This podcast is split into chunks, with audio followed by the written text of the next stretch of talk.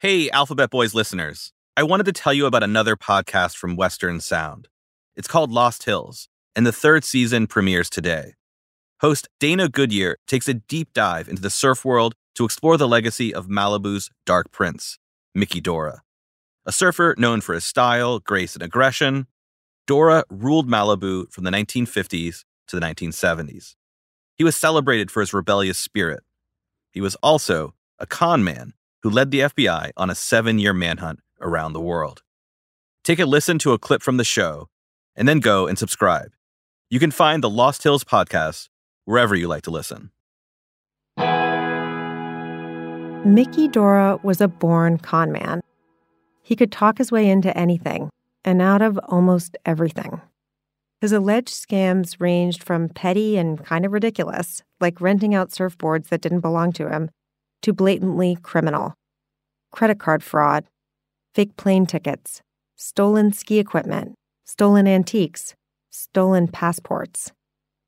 Eventually, his schemes would land him in federal prison. You associated with him at your own risk. Denny Aaberg has a story about this, the kind of thing that would happen on a typical day hanging out with Miki.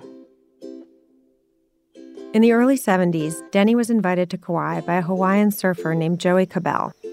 At the time, Miki was also in Hawaii. Cabell told Denny he'd like to see Miki too. So I called up Miki and told him Joey invited you to come, and he came right over. He showed up. It was amazing. Cabell, who was in peak physical shape, proposed they hike to a beach to spend the night. It was an 11 mile hike, and not an easy one. So I'm trudging along with Miki Dora on this uh, really tough hike, you know, for us, and we're like city slickers. Dora had these leather boots on, really the wrong equipment, you know. And I was kind of feeling a little sick myself. And it got dark on us, and we're going through these canyons and pushing branches away. Miki was tortured, you know. Finally, they arrived at the beach. They were exhausted, and Denny was starting to feel really bad. We passed out in some cave, you know, and woke up in the morning, and uh, Miki could see that I was a little sick. So his mind started working like, I, I can't hike back. I got to figure something out. And he saw this helicopter go by, you know, and it was a, they had a tours. So Miki had an idea.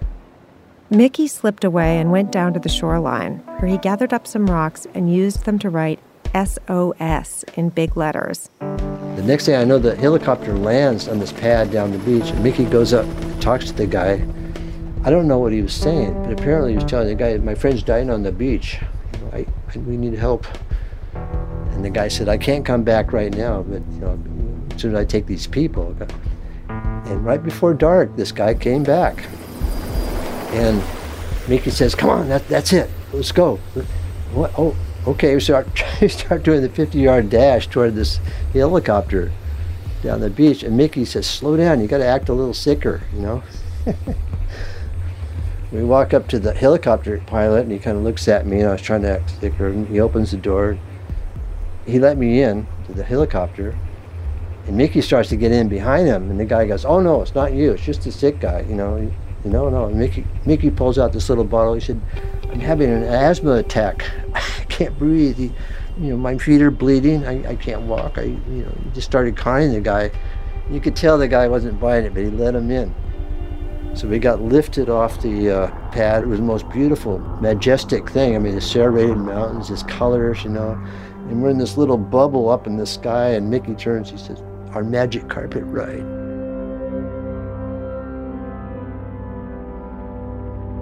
When the helicopter landed in town, there were news reporters and cameras everywhere. They thought someone they were bringing the dead guy, you know. we land, and all these people kind of crowd around me, you know, and as soon as I get out, and they go, "Where's the sick guy?" oh, that was me, and they're all disappointed, you know, and they leave. Well, Miki was disappeared. He's nowhere around. He disappeared on me. He left me holding the bag. So he pulled this whole thing off, and I went through and got checked out. I did have some little dysentery thing. The cops had gone looking for Miki and they found him trying to rent a car at the airport and they dragged him back you know and they were trying to interview the guy and he's showing him all these fake ids and one said chapin and the other one said dora and he Who are you? Are you Chapin or Dora? And he's he's laughing. I'm Chapin Dora, you know. And uh, I don't know how it happened, but he got out of the whole thing, and I, I was the fall guy. To Miki Dora, the highest value was freedom. And that, to him, meant doing whatever served him best in any situation. For Miki, freedom took priority over any other moral or ethical consideration, and he would do or say almost anything to get what he wanted. In 1974, Miki left Malibu and set out on an adventure that took him all over the world, searching for the perfect empty wave. He didn't have the money to travel like this, but he did it anyway, using blank airline tickets that he filled out for whatever destination he wanted. Miki had a whole bunch from a woman who worked at the Pan American office. This is Linda Kai, Miki's girlfriend and accomplice for much of the 1970s. You could actually write your own tickets back in those days. They were paper tickets written on, and all you needed to know was the mileage. And um, he had all the paraphernalia to, to work it out. Now, I don't know who the girl was that gave him this stuff. He must have made it sweet, you know. You're, but you're flying on these sort of forged tickets. Everything was fake. They shopped and dined and stayed in nice hotels. All of it, according to Linda, on forged credit cards. And all while being tracked from surf spot to surf spot by baffled agents of the FBI and Interpol. Back in the day, credit cards were plastic, of course, but they didn't have the strips on the backs like they do now, the menu strip. They had numbers and dates. I was assigned to take a little razor blade and change some numbers. And we did. And um, make it good for another month. Miki had a way of justifying all this theft and deception. Miki described it once as um, he says, I'm not a criminal. He says, I don't commit crimes. He says, I'm an outlaw. He says, and there's a difference. Did you buy it? Yes. I still do. One of the great accomplishments that Miki set out and probably was successful at was never working a day in his life. That was his real goal, and he accomplished it. I don't know if he ever actually had a job. Jim Kempton used to be the editor of Surfer magazine, and these days he runs the California Surf Museum. He knew Miki pretty well in the 70s when they were both living in a surf town in the south of France.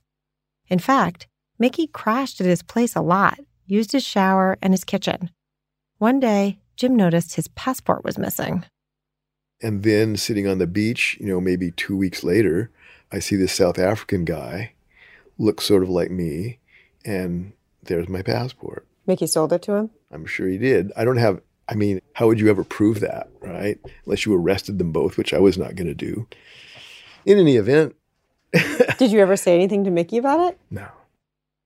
In the surf world, it was almost currency to be scammed by Miki. You'd come away from the experience with a story to dine out on for years.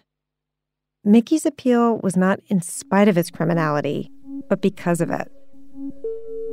There's a lot of people who love the outlaw, who love getting away with it, is something that for many people is a great satisfaction uh, to them to see people be able to accomplish that. And Miki, for a long time, was able to do that without payment. We tend to idolize our outlaws. Jesse James, Pretty Boy Floyd, you know, you hear those stories about them, you'd think that those guys were somehow like heroic. They were sociopathic killers, every one of them, you know, um, that murdered people in cold blood. And yeah, did they give to the poor? Yeah, they did. Mostly, though, to, say, to, to make sure that they didn't tell the cops where they were. We definitely idolize our outlaws. That's just something that is, I think, baked into the American psyche.